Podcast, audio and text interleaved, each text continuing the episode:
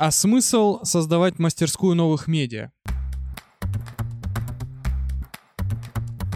Добро пожаловать в мастерскую новых медиа. Это пилотный выпуск подкаста. У микрофона я, Евгений Клещ, и сегодня передо мной в нашей воображаемой студии э, несравненный Михаил Канавцев, руководитель проекта «Мастерская новых медиа». Привет, Миш. На которого кричит просто Женя в микрофон. Ну, слышно Очень громко. Слышно отлично. Так, и не менее несравненный Александр Куприянов, программный директор мастерской новых медиа. Здравствуйте, друзья. Вот, все друзья нас поприветствовали, хоть и никогда нас не увидят. Но, чтобы увидеть, нужно попасть в мастерскую новых медиа, и мы поговорим сегодня, что это за проект такой, откуда он появился, кто его сделал и вообще, в принципе, зачем. Так, вопрос. Зачем? Чтобы оторваться э, от телефона, чтобы ответить на этот вопрос, придется оторваться от телефона, Так. отложить его куда-нибудь подальше от телефона, по которому постоянно пишут. Это бесконечный процесс, как и, Как и мастерская как и новых мастерская медиа. новых медиа. Хотелось бы в это верить. Зачем создана мастерская Да. новых медиа? Да. Мне кажется, на этот вопрос отлично Саша может ответить. Это прям вот... э, Саше нужно перекинуть теперь на меня этот вопрос, и, собственно, вселенная замкнется. А, Давай, давайте я попробую хотя бы частично на него ответить, потому что, возможно, я а, не в курсе всего. А, в- с моей точки зрения, мастерская новых медиа — это ответ или попытка ответа на ту проблему, что а, интересного, востребованного российского контента не так уж и много. А если мы ищем контент, который воспитывает, который а, пропагандирует, э, ну, хотя бы не, э, не то чтобы западный, не западный, наверное, не в этой парадигме, который не пропагандирует деструктивные смыслы. Вот такого контента категорически мало, и мы постарались решить эту проблему тем, чтобы создать а, целый пул таких вот продюсеров, креаторов, которые могли бы заниматься этим контентом. И вот отсюда выросла школа, ее идеология, принципы и подходы. Ну, то есть мы хотим, чтобы полезного контента становилось больше. Ну вот слово полезный, э, слово полезный, оно такое опасное, потому что, ну вот э, обучающее видео, да, оно тоже. Ну, а если бы- не вредный хотя бы, вот так. Ну, конструктивный контент, может быть, вот так его стоит контент. не или не деструктивный хотя бы, Мгм. хотя бы. То есть он не обязательно должен быть сладким, я имею в виду таким э, позитивным. э, э, нет, он должен, он может и должен рассказывать о проблемах, но а, пусть это будет хоть с какой-то любовью к своему государству, к России и так далее. Вот это было бы неплохо. Миш, что такого ты посмотрел в интернете, что решил сделать мастерскую новых медиа? Да я же не решил ее сделать, я просто помог ее организовать. Так. А, ну вот я поддержу Сашу а, в формате того, что реально а, мы все-таки, так как живем в парадигме симметричных ответов, да, мы Мгм. не генерируем на опережение пока, к сожалению, а, то проект возник как, как результат а, перенасыщенности контента э, деструктивной составляющей. Но вопрос еще я бы расширил в сторону того, что оказалось, что нельзя вот так по щелчку а, сделать так, чтобы появился новый заказ и его сразу исполнили. Оказывается, что для того, чтобы создавать конструктивный, созидательный или контент, э, который помогает людям взрослеть, нужно перевоспитать самих контент-мейкеров, перевоспитать даже систему медиа-менеджеров, которые ставят заказы. То есть невозможно просто взять и перестроить контентное поле. Для этого нужно сначала переподготовить кадры, переподготовить существующих от блогеров до медиа-менеджеров и переподготовить именно не с точки зрения прям перепрошить, а сместить акценты. То есть если раньше это был хайп, раньше это были охваты, э, раньше это было умение зайти через адреналин, через, ну, то есть через что-то такое, через что расшатает психику, да, и вовлечет за счет этого, то конструктивный контент — это все-таки немного другая сущность. И вот э, умение увидеть в этом контенте то, что мы сегодня любим, запрос там, на социальную справедливость, э, запрос на новые смыслы, которые могут объединить людей, это вот то, что то, куда мы смещаем внимание наше. А наших какие учеников. новые смыслы мы пытаемся сформулировать? И взамен каких смыслов они... Ну, то есть получается, что сейчас существуют некие деструктивные смыслы в контентном поле, как минимум.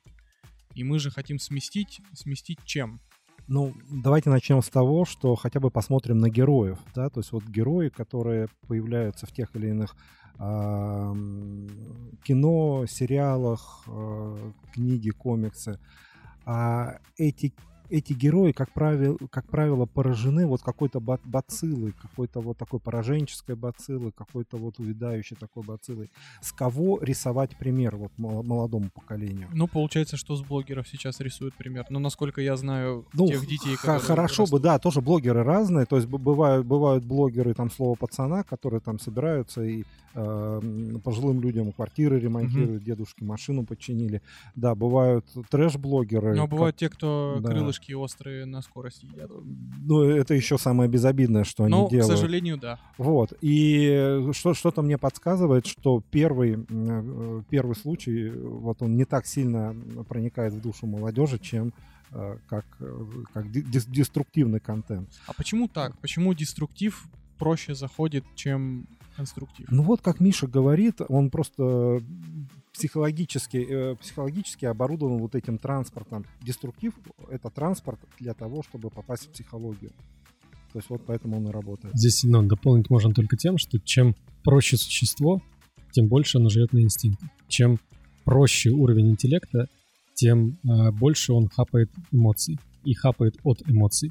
Чем более разрушено общество, тем больше разрушено смысла в нем, тем оно более заинтересовано в простом, тупом, эмоциональном контенте. А по мере взросления человека, по мере взращивания его архитектуры мозга, а, сложности его мышления, как вот, я, я не помню, в каком это фильме было сказано, но а, там была такая история, что мне с чем, мне с ней не о чем, да, мне с ней не о чем спать. А, вот а, здесь примерно такая же история, что умному человеку просто вот эти вот всякие эмоциональные экшены, они часто и не нужны, если не нужны в очень маленьком проценте. А человеку, который живет на животных инстинктах, это основная пища. Вот откуда слово хайп произошло. От слова хапать на эмоциях, да. Вот, вот, вот и выяснили, вот неожиданное научное открытие. Очень интересный спикер один у нас был, который сказал, что, а, к сожалению, у нас сегодня общество не доросло до, до документалистики. И э, вот есть сейчас тенденция о том, что все больше люди вот в связи с тем, что западный контент немножко отдаляется, mm-hmm. э, начинают стремиться к чему-то более развивающему. Вот, но вот в, этой, вот в этом посыле не доросло до документалистики очень много становится. Я думаю, что мы можем сказать, что это вчера сказал Кирилл Алехин, выпускник мастерской новых медиа, поэтому, Кирилл, тебе отдельный привет и респект. Я думаю, что ты нас все-таки дослушаешь. А, наверное, стоит нести ясность не для выпускников проекта и не для текущих слушателей. Мастерская новых медиа — это проект, который реализуется на платформе «Россия — страна возможностей» совместно с Айно Диалог и мастерское управление «Сенеж». И это образовательный проект, который для меня, как бывшего выпускника, был одним из еще... Ну, то есть еще один образовательный проект РСВ, который я когда-то пошел участвовать, ничего не подозревая, что там дальше будет впереди. И примерно такие же ощущения у всех э, прибывающих к нам участников. Но к концу все переворачивается. Вот расскажите, как получилось со- собрать такой продукт, да, такой проект, который действительно переворачивает людям, ну, жизнь, можно, можно прямо сказать. Прежде чем собрать э, сколько-нибудь стоящий продукт, нужно собрать э, очень хорошую команду. И у нас очень хорошая команда, это правда. Все, все ее участники э, очень плотно притерты друг к другу и работают как э, единый механизм. И в этом, с моей точки зрения, э, ну, если есть какой-то успех у программы, то вот это основополагающая такая э, причина. Но программа формируется на основании, может быть, отчасти нашего собственного опыта и на основании э, чужого опыта, который мы выслушиваем, осмысляем. И если что-то когда-то перевернуло наше понимание, там, наши смыслы, то мы думаем, что, наверное, это ну, если в правильную сторону, конечно, все перевернуло, то это может рассматриваться как спикер или как какая-то сессия на нашей программе. И, в принципе, вот сейчас из набора вот этих вот маленьких открытий, из э, нашего опыта, из тех преподавателей, которые уже прошли через программу, и сформировался вот тот э, Dream Team, вот, mm-hmm. вот тот пул совершенно выдающихся спикеров, которые, собственно, и делают программу. Которые прямо сейчас в соседней аудитории выступают и формируют новых контентщиков у нас в стране. Да. Мне почему-то метаф- метафора в голове крутится, что M&M это как книга которую ты читаешь, ну, у которой 4 главы, ну или 3 у пиарщиков. Ну, то есть 4 модуля учебных, которые ты прочитывая к концу, у тебя наступает развязка в виде выпускного, и продолжение следует, главное, чтобы в конце было написано. А, очень хорошая, очень хорошая метафора, мне кажется, потому что и в жизни не надо ограничиваться прочтением одной книги. Будут и другие книги, а может быть какие-то книги наши выпусники и сами напишут. Наши выпускники с удовольствием бы перечитали эту книгу на самом деле. Нет, нет причин противиться этому. Но мне кажется, что самое основное в нашей программе, что позволяет ее сделать такой вкусной, это питание. Ну, здесь не поспоришь, э, но все-таки пища для ума ты имеешь в виду. Да, конечно. Не для живота. Конечно, конечно. Именно те рецепты, которые э, создаются, те повара, которые готовят э, ту самую еду, да, она чуть-чуть более осмыслена, чем среднестатистическое, чем среднестатистическое питание у нас сейчас в стране. И просто люди приходят к нам как на обычную программу, хотя мы и являемся обычной программой, но в каком-то, на каком-то этапе они ощущают, помимо того, той огромной заботы, которую, как мне кажется, ребята оказывают просто естественно себя ведя, они ощущают вот этот новый уровень смыслов, новый уровень ну, мышления, да, который происходит внутри группы. И вот это заразно. То есть в условиях э, дикого дефицита смыслов возможность поговорить на умные темы с приятными людьми, а у нас достаточно сложный отбор, там 10-20 человек на место в зависимости от программы. Да, да. И а, отбор идет по определенному типу критериев, то есть насколько человек самодостаточно способен решать сложные непредсказуемые задачи, ставя сам себе задачи. Это значит, ну, по, по сути, самостоятельный, да, насколько он ответственный и самостоятельный. И это позволяет сформировать то сообщество, в котором приятно и интересно обсуждать эти смыслы. А эксперты, приходящие, они добавляют все время а, такого не кипяточку, а как сказать, ну, э, горяченького добавляет во всю вот, это, вот этот котел смыслов. Вот именно, именно поэтому, наверное, на выходе э, люди, выходя вот обратно к себе на работу, у них огромное количество того, что бы хотелось изменить как в своей жизни, так и в работе, так и в мышлении своих сотрудников. А, по сути же, M&M сегодня самый долгоиграющий образовательный проект с точки зрения участника. Но ты, ты имеешь в виду, что... Я имею в виду, что... Интенс... С, обучением, с, окон... с окончанием обучения не заканчивается взаимодействие. И это тоже, во-первых. А во-вторых, сама вот интенсивная часть обучения, по сути, это 4 месяца работы. Не только на модулях, но и между модулями. И, ну, я, например, я знаю, что там есть многоэтапные проекты, где ты по 2-3 дня как бы выезжаешь пару раз в год. Это там, не знаю, полуфинал, финал абстрактный, например. Или это форум какой-то, максимум, который пройдет для тебя за неделю? Почему M&M длится 4 месяца? Для нас это с самого начала было очевидно, что м, дать все знания, дать их, э, скажем так, эффективно и технично, с тем, чтобы вот они не, сразу же не вылетели из головы, чтобы был какой-то вот баланс между утомлением, чтобы мы могли чередовать виды деятельности. Это никак не уложится ни в неделю, ни уж тем более в два дня. И поэтому сразу было понятно, что это некое продолжительное действие, а, которое еще, конечно же, а, при котором надо учитывать, что у людей есть своя профессиональная жизнь, личная жизнь, их надо отпускать время от времени с ну, мастерской. Ну, да, не очень хочется, но надо. Да, не, не очень хочется. Им не очень хочется, самое главное. Это. Вот, но а, они должны. Вот, и именно поэтому и сформировался такой график, и сейчас он выглядит достаточно эффективным, с моей точки зрения. Ну и мы, получается, как бы нечто такое среднее между а, короткими образовательными курсами и академической программой магистратуры, да? Ну, так, ну наверное, да, похоже. кстати, вот, вот, тоже похоже. На магистратуру очень похоже. И наверняка, уверен, в стране много программ, а, в том числе все они же даже есть программы годовые, там, не знаю, была бы у нас возможность, мы, наверное, тоже с радостью делали годовую программу. Но есть как бы структурные ограничения, почему нет, да, и особенности, в том числе выдергивания людей с работы. То есть уехать четыре раза даже из другого региона, это уже достаточно ну, тяжелая история. То есть здесь мы усреднили от эффективности к вообще возможному и правильному. С другой стороны, вот если бы, ну, не, не скажу за всех, но если бы кого-нибудь уволили бы с работы, и он наконец-то бы перестал делать какую-нибудь... Э, рутину? Не, да, рутину, не очень эффективную районную газету, а, а сконцентрировался бы на важных и интересных проектах, может быть, э, в этом тоже был бы положительный смысл от программы. Если вы сейчас делаете районную газету, не воспринимайте эти слова ну, как я, я правда не люблю большинство районных газет, потому что, с моей точки зрения, они неэффективны и э, ну, просто являются дырой какой-то в бюджете. И самое главное, бог с ним с бюджетом, дырой в карьере они являются. А, некоторые выпускники могли Приход... бы поспорить Приходите, поспорим.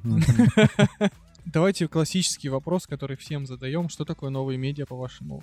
Это медиа, основанные на платформах. это, это медиа, существующие сегодня в цифровой среде, э, работающие на иных принципах. Это в первую очередь э, звук, видео, э, динамичные и статичные картинки.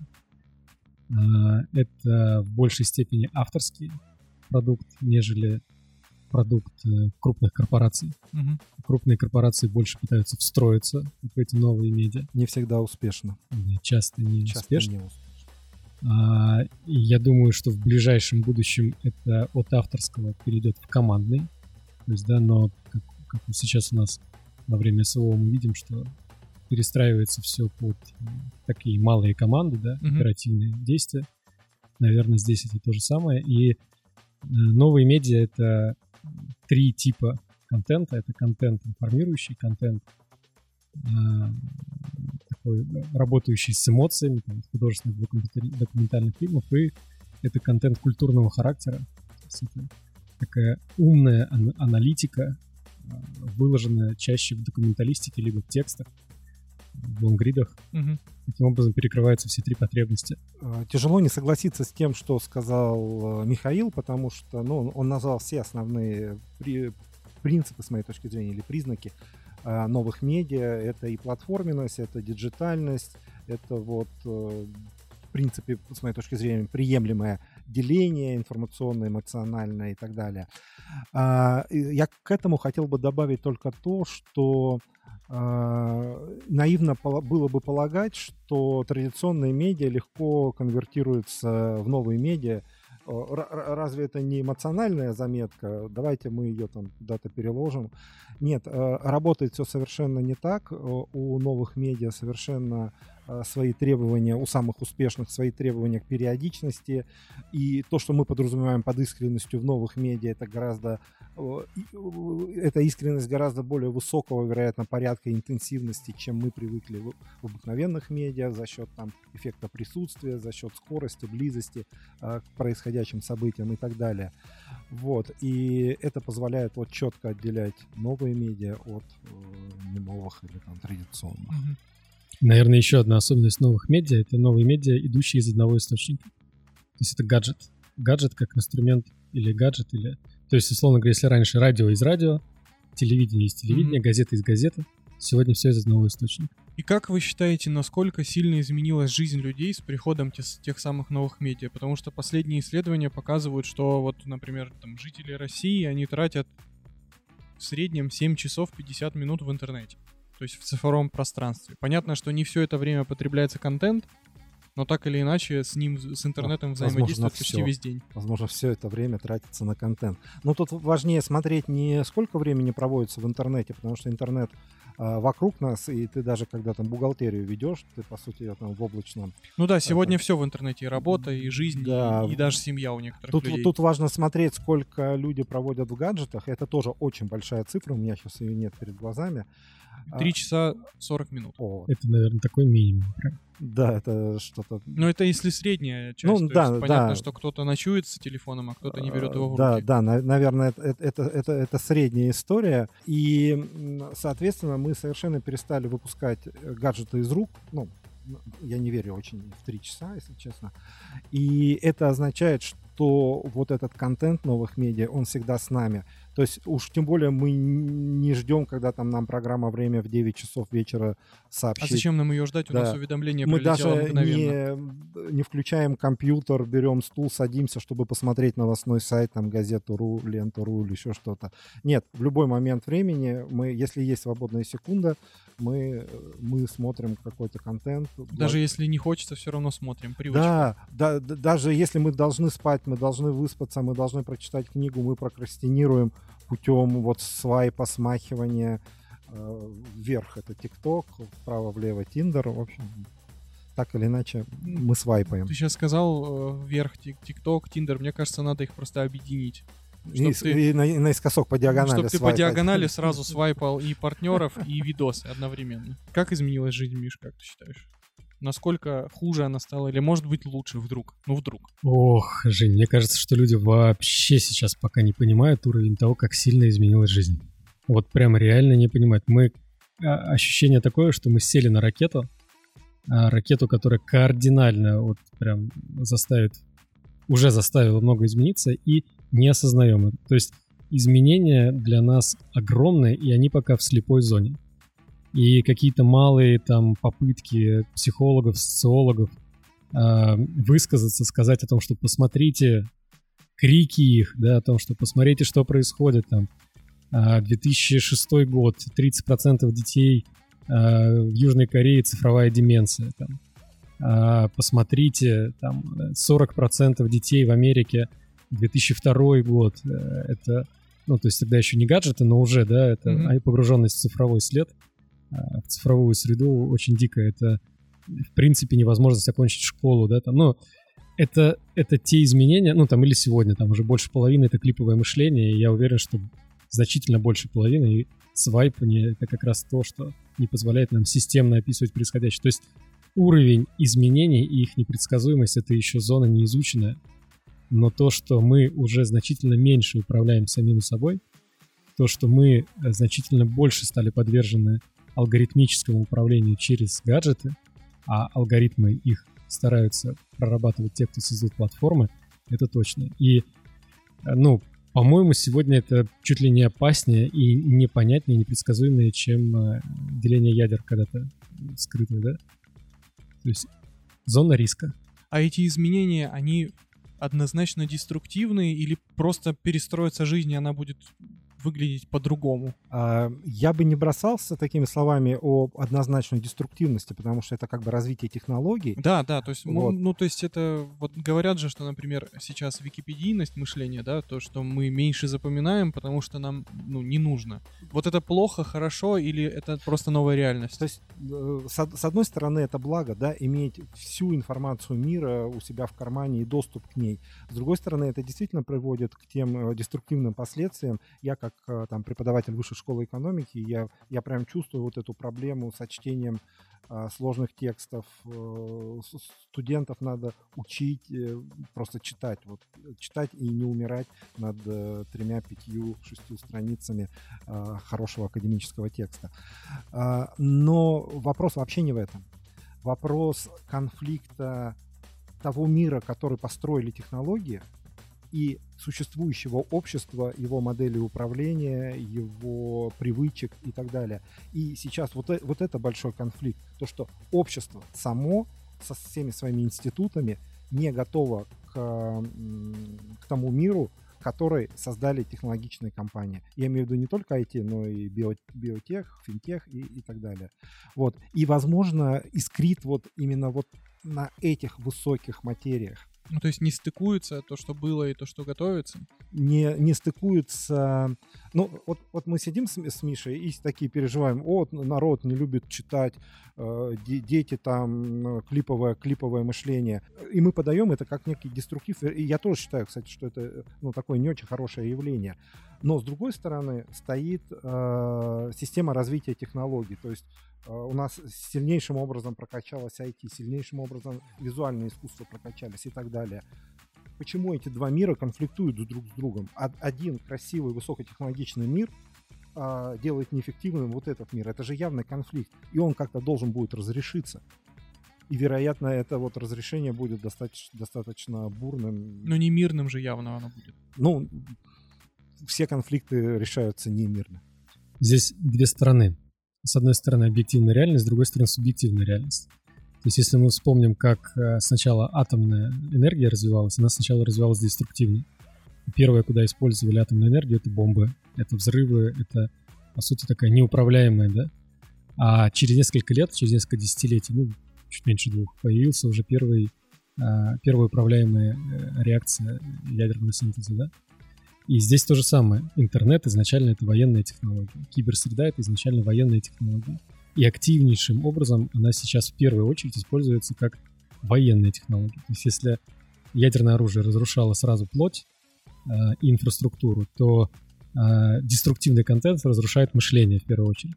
И понятное дело, что огромное количество людей, обладающих сегодня клиповым мышлением, это сознательно применимая технология к деструкции большого количества э, людей, в том числе людей, обладающих интеллектуальным потенциалом, потому что мы понимаем, что есть люди, которые до сих пор до гаджетов не доросли. Но, с другой стороны, есть и объективные тоже истории, связанные с тем, что, ну, вы понимаете, что с 1900 года до 2020 у нас огромное количество людей появилось новых. Огромное. Даже оно появилось до, 2000, до 1990 года, да? Прирост более чем 4 там, миллиарда человек. И в э, постиндустриальной модели, индустриальной, это были нужные руки. Это были руки, которые их обучали и взращивали, чтобы они создавали Но сейчас, продукт. получается, эти руки уже А не сейчас нужны. эти руки, руки просто не нужны. И будут И- еще более ненужными. и будут и совершенно и инструментарий э, цифрового мира сегодня направлен на то, чтобы их немножко осадить, притупить, пустить по ложному следу. Именно поэтому 600 миллионов э, китайцев это люди, которые почти не вылазят из телефонов. Я думаю, про индусов, ну, не такой порядок, чуть поменьше, но аналогичная история. И в целом, если мы Европу, Африку там возьмем, это же слив потенциала. Это, огромный слив потенциала. Но получается, люди, которые выбирают вот этот путь новых медиа, которые становятся инфлюенсерами, блогерами, ломами или еще кем-то, то есть, получается, выбираются из этой системы, когда ты постоянно начинаешь производить контент, или ты все еще свое вот то самое мышление не сформированное начинаешь транслировать дальше? Никто не выбирается из системы. А, так. То есть мы, мы все внутри, э, просто... То есть это, же- это же работает... Есть некоторые вещи, которые работают вне зависимости от того, понимаем мы их э, природу или нет. Вот пропаганда, да? То есть э, ты можешь там десятилетиями изучать медиа, изучить всего там Лассуэлла и прочих теоретиков пропаганды, э, Гарольд Лассуэлл. Вот. И, э, со- соответственно, потребляя контент, который содержит пропаганду, и точно зная, что вот эта пропаганда, классифицируя ее, разбирая по косточкам, ты все равно на, на уровне подсознания ты являешься... э, Ну, то есть ты не можешь не быть подвержен влиянию. не можешь не быть подверженным. Ну а выход Вот. получается какой? Не смотреть? Не, поч- почему? Создавать среду. Во- Во-первых, да, создавать среду. Первый шаг понимать вообще, что происходит. Создавать среду. Э, Цифровая, цифровая и вообще интеллектуальная гигиена. Вообще немаловажная история. И э, в объяснять, обучать э, тоже, кстати, вполне себе выход. Ну, Вот ци- цифровая гигиена, получается, это про что история? То есть, пример, да? ребенок смотрит, ну, аниме, например, абстрактное. Неважно, хорошее, плохое, не- не оцениваем. И мы должны ему что сделать? Мы ему должны запретить это смотреть, но это же вызовет ответную реакцию протеста. Выход какой? Забрать гаджеты, не давать выходить в интернет, либо учить э, работать там. Но как? Но есть биологические основы взросления психики человека, привязанные к биологии. А, Они до определенного момента работают ин- инвитро, ну то есть не, без, без зависимости влияния, условно говоря, социума. Мгм. Вот они работают и есть. Вот зеркальные нейроны, вот инстинкты. А после определенного а, периода и- инвиво, то есть э, среда начинает определять а, жесткую структуру того, по которой движется вот это тело, да, условно говоря. Понятно, что среда определяла их до этого, но она определяла просто опосредованно. А здесь уже все конкретные пути, конкретные линии простроены. И если эти линии вот этой среды простроены таким образом, что они идут синхронно с развитием психологических возможностей человека, то есть он перешел в возраст, когда мышление начало формироваться и активно развиваться, ему для этого дается пища, которая помогает ему закрепиться на этом уровне и перейти к следующему уровню, критическому осмыслению мира, да?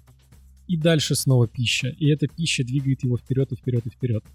И это, с одной стороны, создаваемая социумом пища, да, ну, если так можно сказать, а с другой стороны, проводником этой пищи в жизнь ребенка на каком-то этапе родителя, потом платформы, потом социум в целом, да. Вот, условно говоря, сопоставление психологического роста и вот этого вот контента, типа контента, это и есть цифровая гигиена. Но для того, чтобы она реализовалась, нужно, чтобы те, кто создает и отвечает за контент, в том числе в аниме, понимали, что вот на этом уровне мы там, по-моему, есть такой мультик, да, «Аватар. История об Аанге», да. То есть отличный мультик для возраста, когда э, ребенок впервые начинает как бы в социуме формировать сообщество друзей. Потому что там показана психология разного типа детей. Там показано, как эти дети нау- должны научиться договариваться. И в конце все приходит к тому, что не нужно на себе зацикливаться. Посмотрите, какие проблемы есть в мире, можно их конструктивно решить. Это как раз переходной период для ребенка. То есть мы вместе не для того, чтобы потусить и кайфануть, а мы вместе для того, чтобы решать социально значимое, мы вместе на Земле в том числе, да, там показана вся Земля в целом. Вот, вот это и есть цифровая гигиена. Здесь важны и акторы, и контент, и сопоставимость со временем. Как говорил Артега и Гайсет, у каждого времени есть своя высота. И человек должен воспитываться э, в, той культуре, которая соответствует высоте этого времени. Таким образом, совершенно деструктивно было бы ребенка ограждать от э, мультфильмов, от какого-то детского контента, но это, это просто не должно быть бесконтрольно. То есть его нельзя там погрузить в среду любых мультиков, и пусть он, главное, лишь бы чем-то был бы занят. Ну, тогда он уйдет на YouTube и будет смотреть, как Эльза танцует с Человеком-пауком 13 часов подряд. Да, да, вот. А, соответственно, родители должны это четко сбалансировать. Да, мы тебе рассказали, что сейчас является актуальным, но изволь там с нами сходить в театр, давай послушаешь книжку, давай ты почитаешь книжку и так далее. То есть но не проигрывает, не проигрывает ли автоматом для детской психики театр по сравнению с мультиком? А, театр — это воспитание, то есть это, это тренировка, восприятие. Их уже сразу на Гамлета не ведут, да, то есть там э, сначала детские спектакли, яркие персонажи, и в хорошие детские спектакли они, ну, хоро- по-хорошему завораживают. Я думаю, что не проигрывают, не проигрывают. Mm-hmm. Вот, и тут важно, а, контроль, б, баланс. Получат ли дети, которые выросли вот в цифровой среде и которые сейчас растут, какое-то преимущество перед людьми, которые родились вне цифровой эпохи? Ну, потому что есть, например, исследование, которое подтверждает, ну, не знаю, насколько подтверждает. В цифровой среде у них будет преимущество. Что там, нет, что, например, геймеры, uh-huh. да, а у них э, скорость принятия решений в определенных ситуациях выше, чем у обычных людей. Но глубина анализа значительно ниже. Клиповое ну, мышление и не позволяет. количество этих ситуаций, где бы они применили свои э, навыки, тоже не так уж и велико. Не, если бы мы устроили кон- конкурс зомби, то, конечно, они бы победили. Ну, это однозначно. А, но если, как вот сказал Александр, не будет контроля и баланса, они ну, даже рядом стоять не будут, и это очень удобно, к сожалению. Конечно же, великими становятся только люди, которые в чем-то вот упертые, которые там 10 тысяч часов потратили на игру, после этого они чемпионы мира по доте и, и, и, и так далее. Но, вероятно, это чемпионство как раз сделано было за счет чтения, культурного развития и вообще понимания, понимания по итогу мы, получается, хотим сформировать систему, в рамках которой конструктивный контент будет существовать. То есть, чтобы создать систему, в которой и дети могут развиваться, и чтобы было на чем развиваться. Да, в, в целом так, но я бы сказал, что мы просто хотим придать какой-то вот кинетический импульс, потому что э, а, все талантливое, все креативное уже сидит внутри наших слушателей. Этому просто надо дать какую-то питательную среду, какой-то импульс, это все высвободится, это все будет работать. И, соответственно, может быть, поставить на рельсы, да, чтобы там примерно в корректном направлении это все ехало. Вот, наверное, вот так мы и поступаем в мастерской новых медиа. И на этом мы будем заканчивать наш пилотный выпуск подкаста «А смысл мастерской новых медиа». Оставайтесь с нами, подписывайтесь на этот подкаст, ставьте 5 звезд в iTunes и пишите отзывы, ставьте лайк на Яндекс Музыки и пишите комментарии к выпуску в нашем сообществе во ВКонтакте. Оставайтесь с нами, вас ждут выпуски с экспертами мастерской новых медиа, с выпускниками проекта и продолжение бесед с командой организаторов. А с вами был я, Евгений Клещ, Михаил Канавцев и Александр Куприянов. До свидания, друзья. Да, спасибо, Жень, за приглашение. Да пребудет с вами смысл.